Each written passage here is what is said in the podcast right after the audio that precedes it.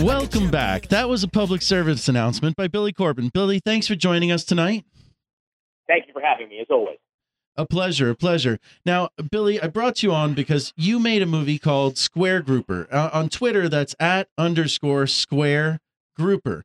And we have Robert Platshorn on the show tonight, live in the studio. And I wanted you to introduce him properly to our listening audience.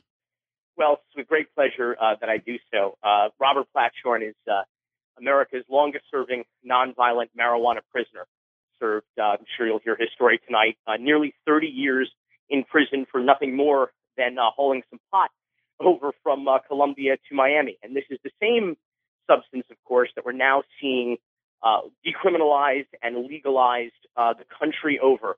And you'll hear some incredible stories, I'm sure, uh, from Bobby about his experiences traveling around the country uh, and finding people in California and Colorado who are producing or attempting to reproduce the very uh, strains of marijuana that he smuggled uh, and did so much prison time for that are now not only uh, legalized but helping a lot of people who are suffering from horrible, horrible diseases who are being poisoned by these drug dealers in lab coats called doctors and, and pharmacists. And people are finally discovering a, a new and natural way to actually take care of themselves. And in Florida, uh, I, I think this is incredible that, that, that Bobby's around to. Uh, uh, it warms my heart that he's around to see this happen and, and to be so instrumental in it that we have an opportunity in November to uh, to bring justice to the state of Florida and help a lot of suffering people. And I think part of the the fact uh, that's going to be so influential in that vote in November to amend the state constitution is harnessing the power uh, of the uh, of the senior citizen vote, which of course is a very powerful voting bloc